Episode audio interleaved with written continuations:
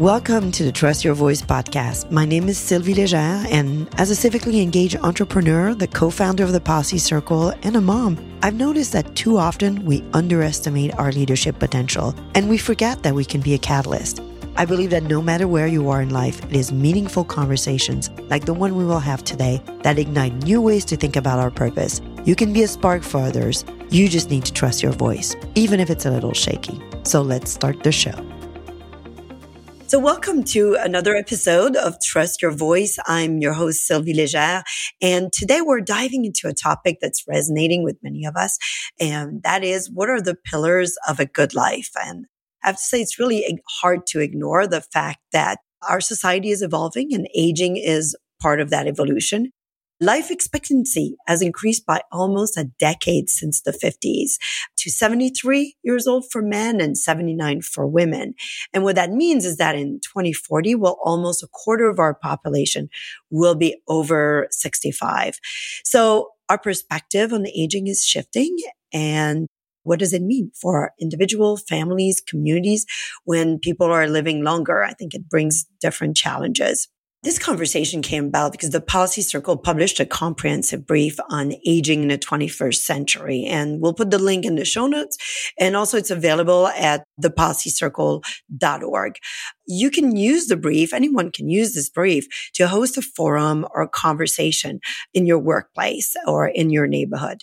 So today's podcast is part of a series on this topic. And whether you're starting to consider what aging means for you or you're knee deep in navigating the complexities of this stage of life with family members, perhaps, or you're in your twenties and you feel immortal, but you want to help the most vulnerable in your community. Well, my hope is that this podcast will help you determine how you want to engage on this topic. So my guests today are Derek Kreifels, who's the CEO of the State of Financial Officers Organization, Ferona Lee, who is the CEO of Near Technology, and Sheila Brown is a senior executive at Medtronic. So you're welcome to the podcast. Thank you. Appreciate being here. Thank you.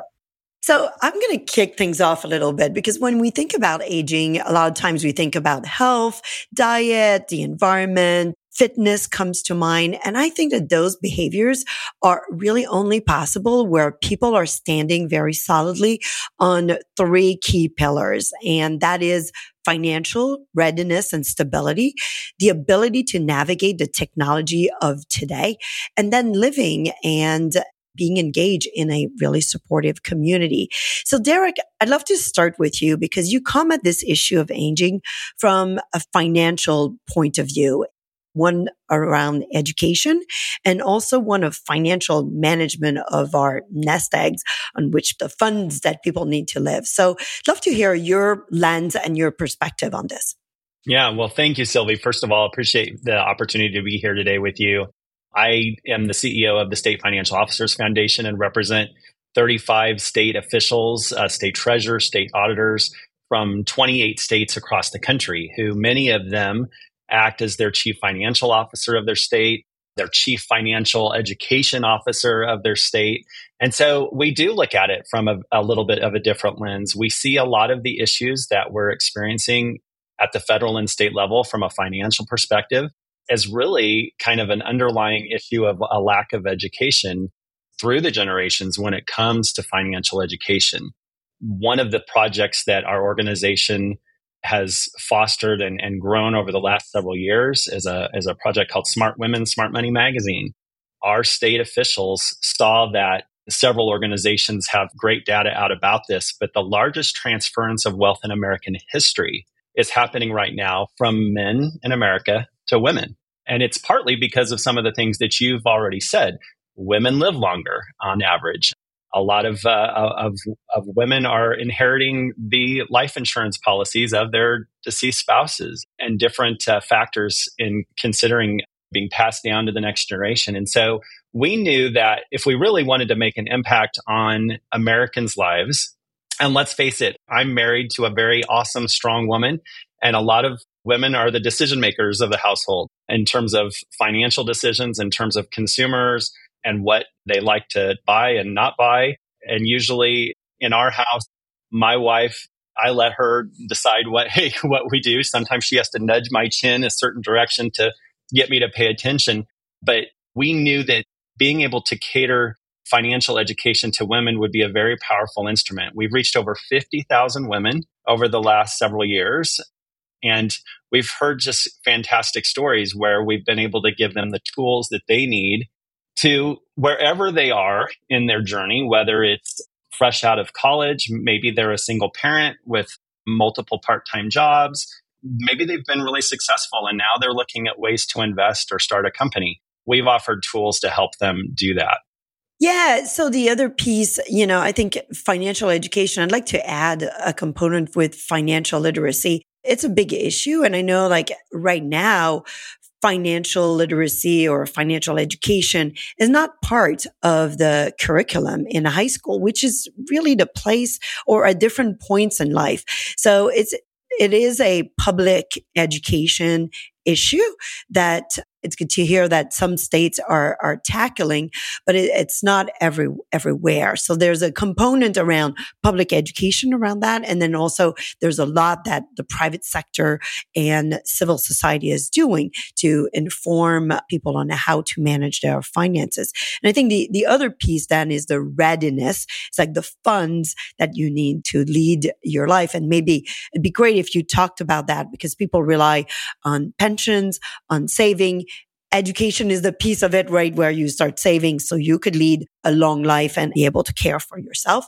But also people are relying on pensions and sometimes that's out of their control, the way those funds are managed. I'd love for you to touch a little bit on that. That's right. Well, there are about 21 million Americans in the country that are relying on a pension fund in some way, shape, or form. And I was really happy to see in your brief, by the way, the information, the map from the tax foundation that shows all of the different state pension funds and some of those that are really grossly underfunded. And when I say that, what that means is that the legislatures in those states haven't met their annual obligations to contribute enough money in those funds to keep them 100% funded. That if everybody showed up for their retirement or their pension fund at the same time, they wouldn't have enough money to meet those obligations.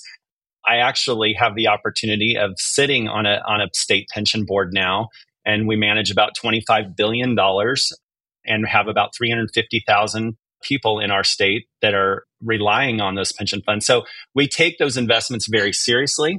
You know, the duty as a fiduciary to make sure that those funds are invested in a way that is uh, entrusting that those retirees will have access to those dollars when they need them is something that we take very ser- seriously and very important. And so we, out of our state officials that are part of our organization, 26 of our state treasurers actually sit on their state pension boards in some way, shape, or form.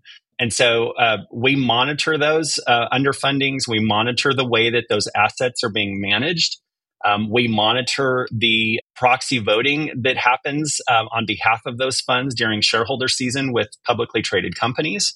And all of that adds up to make a decision whether someone has enough money to retire at the age of 65 or if they have to wait till they're 66 because there's not quite enough money in, in their account the way they want it to be for when they do go to retire.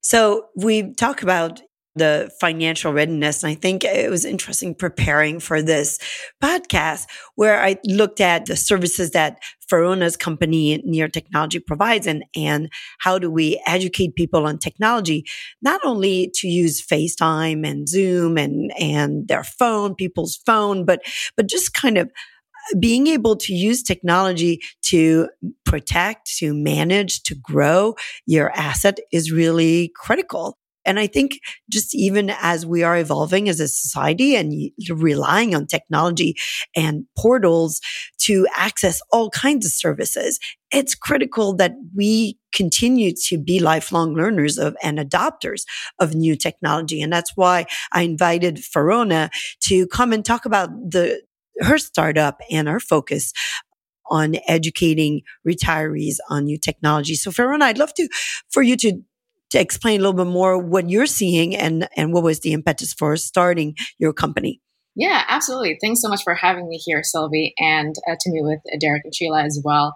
So, the initial impetus of building the company was inspired by my parents. They recently retired in 2020. And what I noticed right away is that after they retire, they reach out to me a lot more to ask questions related to technology. And so we started to look into okay, how about we provide tech support for older adults? And we're also going at it with not a lot of education as well. My background was in engineering, so it has nothing to do with senior care or anything related to that at all. My co-founder uh, is a consultant, uh, consultant, uh, and so we are going about it as like we're just going to give tech support to individuals. But what we have come to notice from the trend that we're seeing is that it's not just about giving support, but it's really empowering individuals with the confidence and skills to really continue living their life in, in many ways. Because, so this is what happens. What we are seeing is that when someone retires, they typically take about two to five years to take a break, see their family, go on vacation, and stuff like that, and also take that time to really evaluate what it is that they wanted to do for really the next 20 to 30 years of their life. And so during that two to five years of, let's just call it a break for now, they don't necessarily use computers as much as they did before when they were working full time. And because of that, what happens is they simply lack practice. And two two years especially doesn't sound like a lot of time, but we're living in a world where technological advances go on so fast that within that two years, a lot of things can change. And so for the ones that are fortunate enough to either find what it is they wanted to do or find a, a job that they wanted to do after retirement, when they go back to doing all of those activities, they're confronted by the reality of like, oh, I I need to catch up with technology now. It has moved and changed so fast.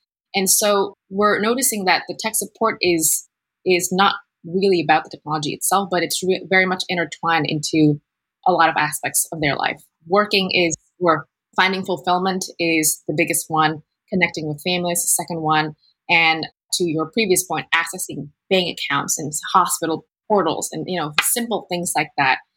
Everything has something to do with technology, and so that's a trend that we're seeing. And so we're the problem that we're trying to solve is that how do we then introduce some level of practice when people are not necessarily working in a nine to five office job anymore because we take it for granted i feel like for the ones that are still working in an office work that we interact with a computer for 40 hours a week at minimum.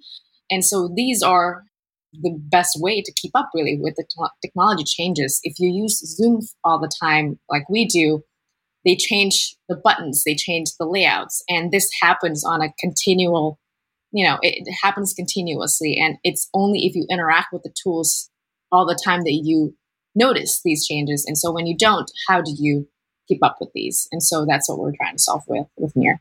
Yeah, I think that's like a, a really interesting perspective because just even the bank portals change and it becomes quickly pretty challenging to say, okay, how do I accept a Zelle transfer or how do I make a transfer? It's hard to catch up. So I love this idea of just you have to kind of practice and stay up to date on relevant technology for functioning in our uh, society you mentioned, I think the other big piece is people are victim, elderly people are direct victim of fraud in a big way. And I think that's an area of focus, right?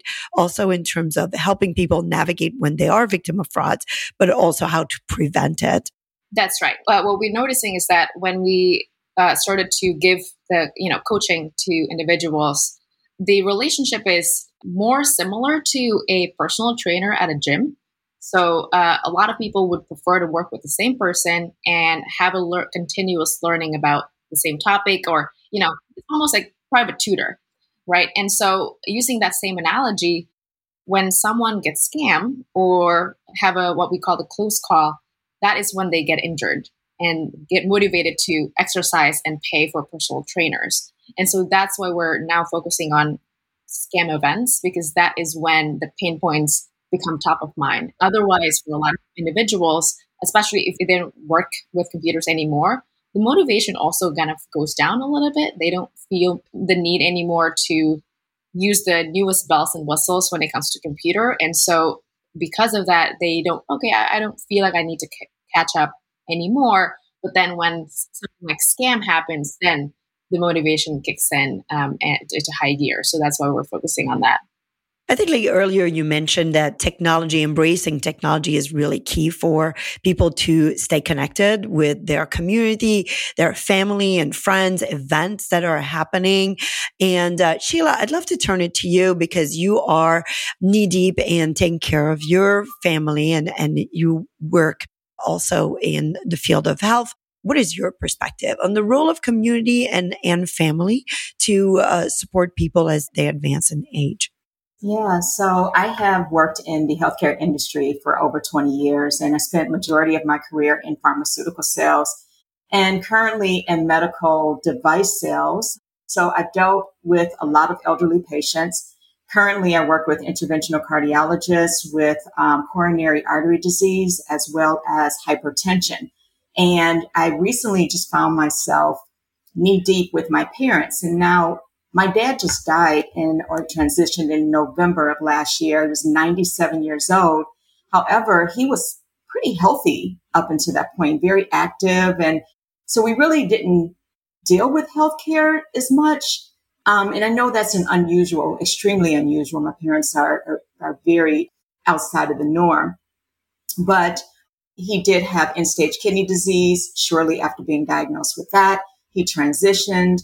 And now my mom is 96 years old. And shortly after his transitioning, she fell and broke her hip. Up until that point, again, no medication, pretty healthy for her age. But now we're dealing with issues that we had never dealt with before. So getting her into rehab or kind of a nursing home once the insurance was exhausted from that to come out of pocket, it was $400 a day which we could not afford. And so what we found is that hear about it a lot now I'm living it is that middle class. We're not rich enough to afford that and we we are not poor enough to get on Medicaid. We actually because of my mom's retirement or her social security, she did not qualify for Medicaid. So we've exhausted savings and life insurance and all of that. And in fact, let me back up a little bit because they did give us an option for her to stay in this facility, which she did not want to stay there anyway, but for her to stay in that facility, it's either $400 a day or they would pull strings to get her on Medicaid, but she would lose her home, her life insurance, any type of pension, any savings, everything, social security. They, she pretty much would have been destitute. So we made the, the option of bringing her home and we have just exhausted all financial means that we can do. And right now we're in a, a point of trying to find how do we pay for getting her health care at home. So that's some of the, the challenges we face. And so when you mention community, I think that's a really great topic because we've actually leaned on our community, meaning family, friends, neighbors, anyone that can provide any information that could help us in taking care of our mom. Um, still in the process of doing that, but that is so very important. I also want to make a comment. Um, I thought Derek brought up some really good points about pension and funding. And one thing that I would highly suggest is, course, your 401k, your, your pension, retirement, and all of that, but long term care making sure with that insurance and, and when you're paying into that, that you're checking into long-term care. So if my mom had long-term care, then we would have someone to come in and take care of her. Fortunately, my parent, well, fortunately, because I'm very proud of them that they were entrepreneurs. A lot of that was not offered to them. And at their age, they didn't know much about it. So I'm in the process of learning all of those things, making sure and telling my friends, even at my age, get long term care. You never know if you're going to break a leg or something's going to happen, you know, that you may need it. But it is so crucial for elderly parents that may need health care down the road or in home health care that they have those, those things in place. Thank you for, for sharing, you know, that what you're going through with your with your family. And i think like you know as derek as we were talking about that component of financial literacy and that is a component that we a lot of times it's limit financial literacy is limited to budgeting. It's opening a bank account, having a checking account, mortgage. And then what you mentioned, right? People are not aware of life insurance, of long-term care insurance. And even when you join a new office, and I remember being right out of college, starting work, and you get the talk about, well, do you want long-term, short-term disability insurance, etc. And you don't even know what it is or what it means. So thank you for sharing your wisdom and sadly your your experience on this.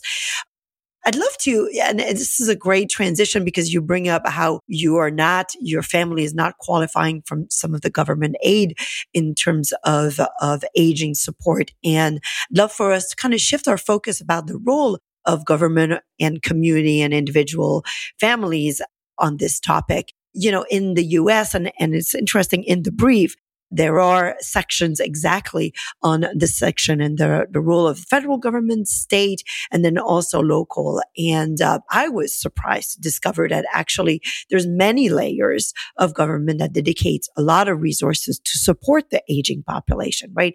There's a Senate special committee on aging that has oversight on the administration on aging within the DHHS, the Department of Health and Human Services. AOA, this administration on aging has over a budget of over $2 billion and they create a network of aging services that is available through the states. There's elder care locators at the state level. There's a series there at the local level. There's even area agencies on aging that lead local efforts and offer service like health programs, transportation, nutrition, manage senior centers. So there's a lot of services. And it sounds like, you know, those, I think, Sheila, from what you were saying, that you were starting to explore and looking at those services. What has been your avenues or uh, have you heard of all these services perhaps that are available in, in Illinois? So my mom actually lives in Detroit.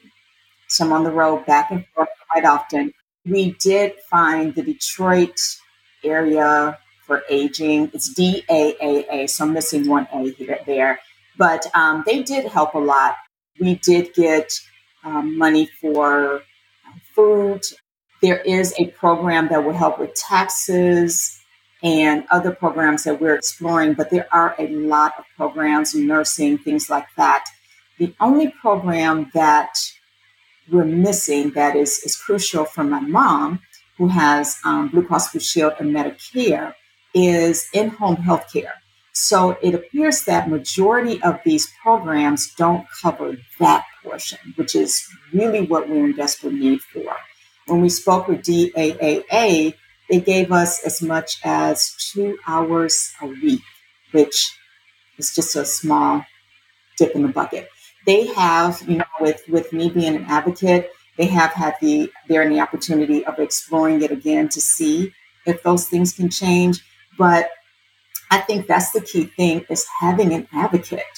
If my mother did not have an advocate or someone that could stand up and fight for her or to even explore all of these different programs, I wish there was just one place where like you could leave the hospital and they just give you all of this information in one nice packet would be great.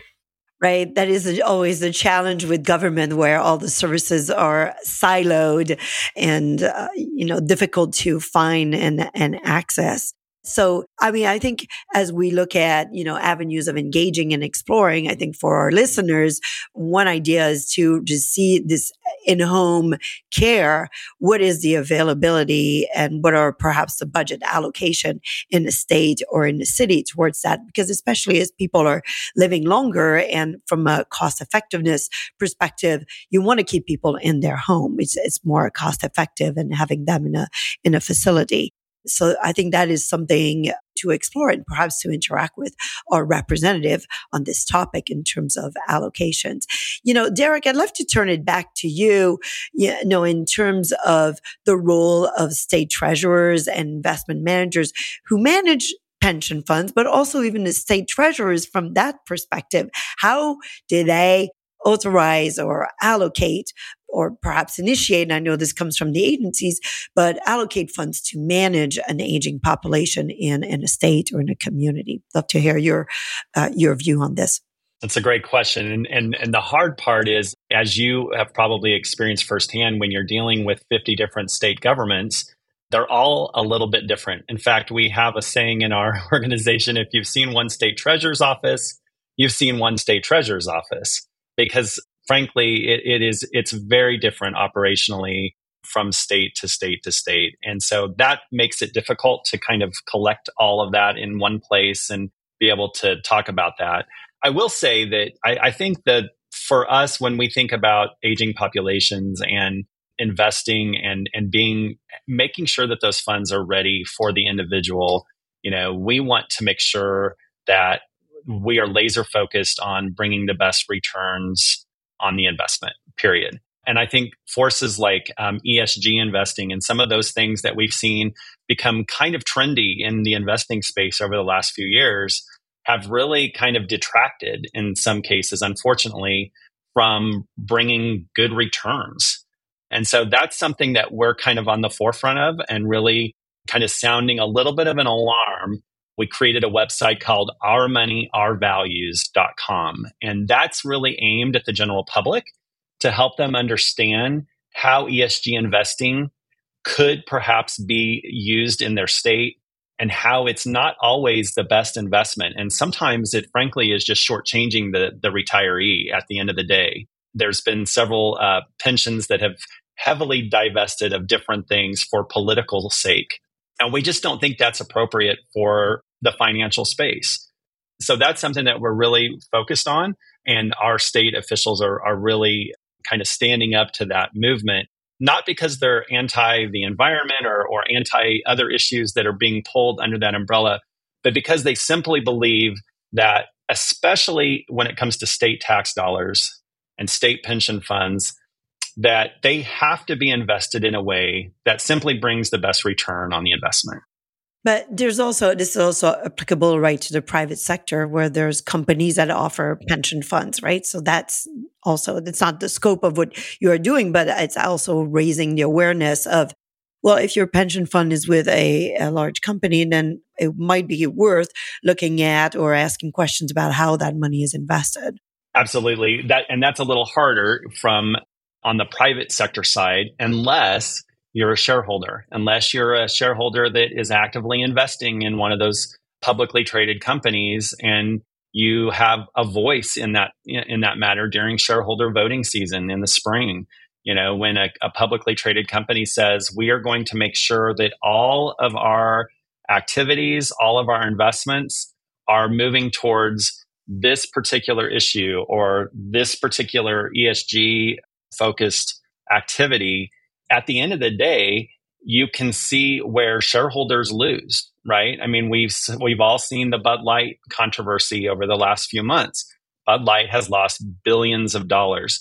And if you're not an investor, not a shareholder, you think, oh, you know, it's Bud Light, who cares? You know, it's not that big of a deal.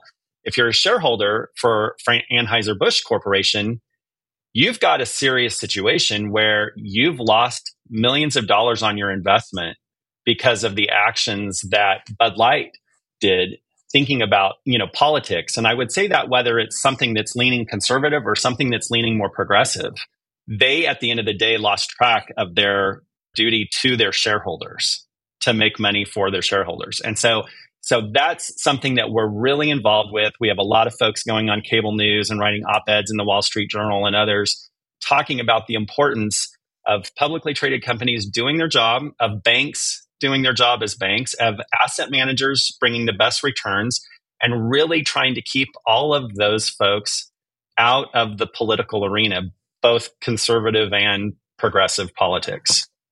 And also, if we continue that conversation, the spirit of growing and keeping a nest egg, you know, according to a report by Bloomberg, scammers financially exploit as many as 5 million older adult Americans every year. And it results in losses of over $30 billion.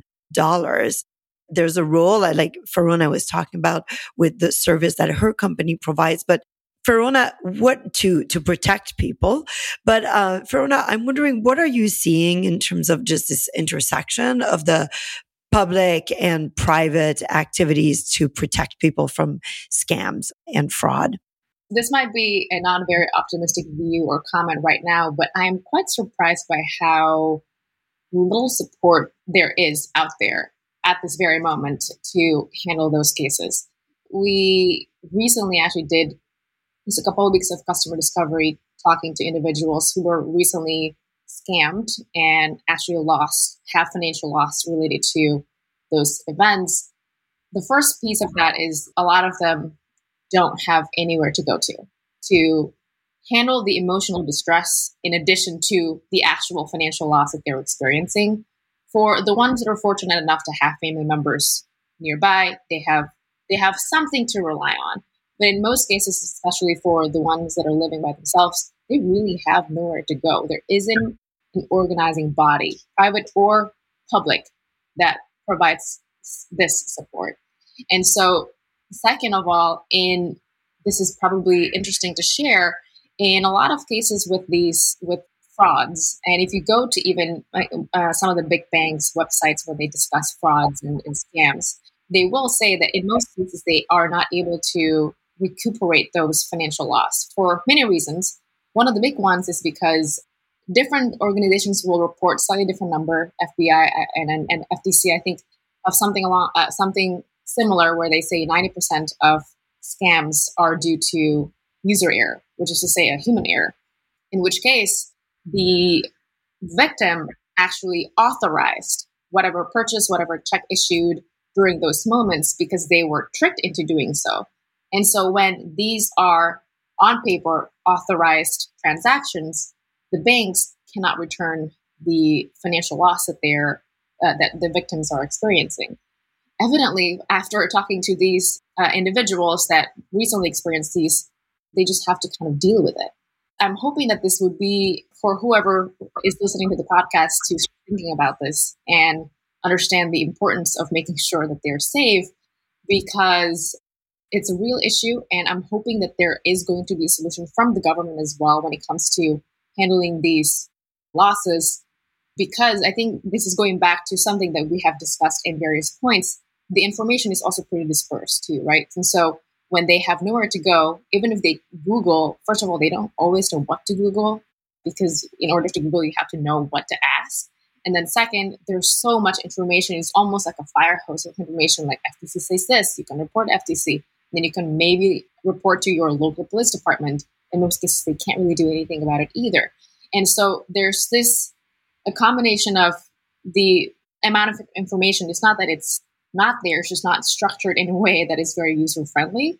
And at the end of the day, there isn't any tangible support for the emotional distress they're experiencing. And in most cases, they can't also get their money back when they actually lose money. And I'm, I'm truly hoping that there's going to be support from both the private and public organizations as well. Ferona, you bring up great points.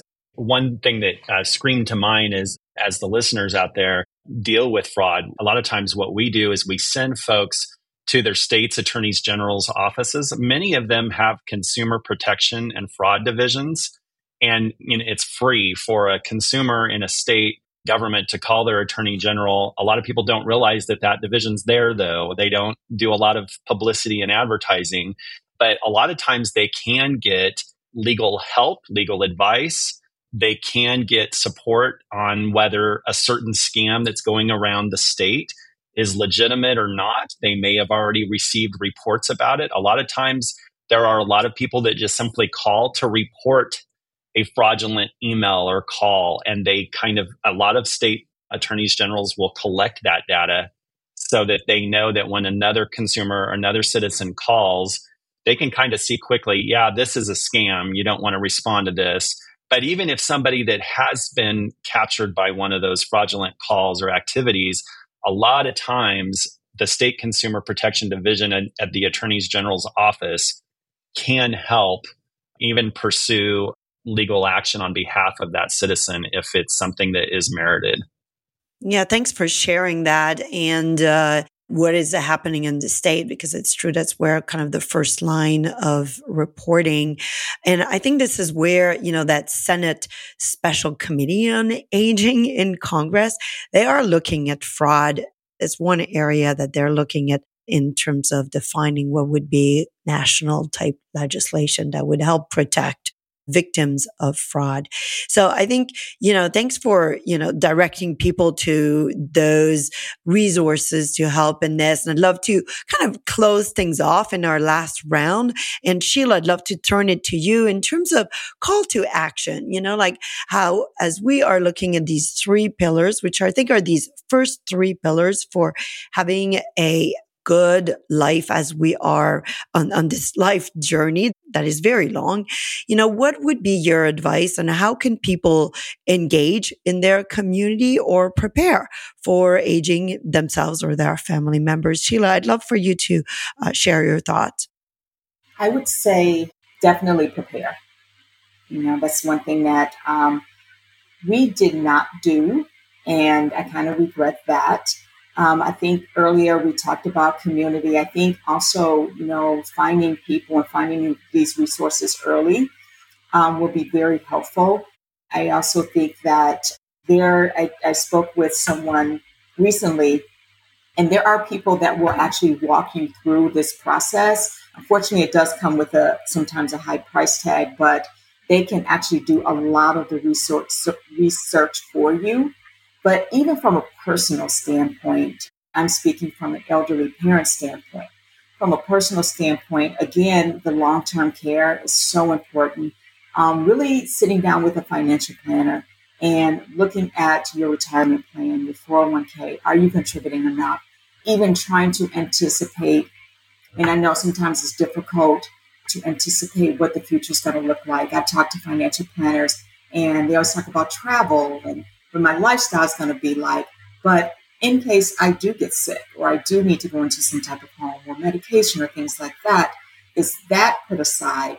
So I think, again, just making sure that you're doing research early because the earlier you do it, the more information you get and the more knowledgeable you are when that time comes.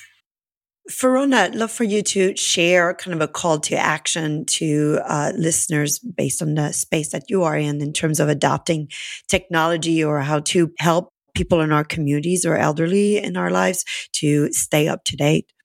Yeah, I would say that if you know of someone who is scammed or have a close call, uh, don't start with what do you do or what did you do, uh, and putting the blame on the victim because they're chances are they're in the middle of a stressful situation, and chances are they probably won't remember anyway what happened exactly.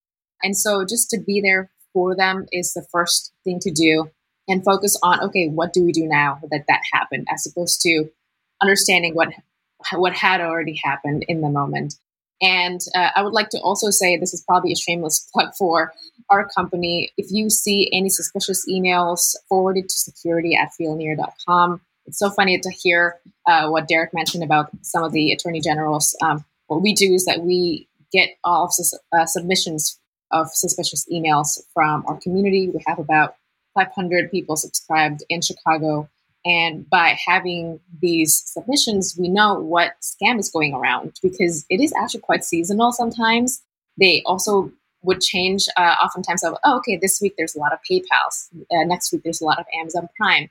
And so by crowdsourcing these suspicious emails, we're better informed of what is happening out there and then are able to, as a company, to then redistribute it back to the community that, hey, this week we're featuring the most popular scam of the week, Amazon Prime, trying to tell you that you don't have a correct address for your shipping or something like that. Uh, and so uh, that's those are the two call to actions that I would like to, the listeners to take home with.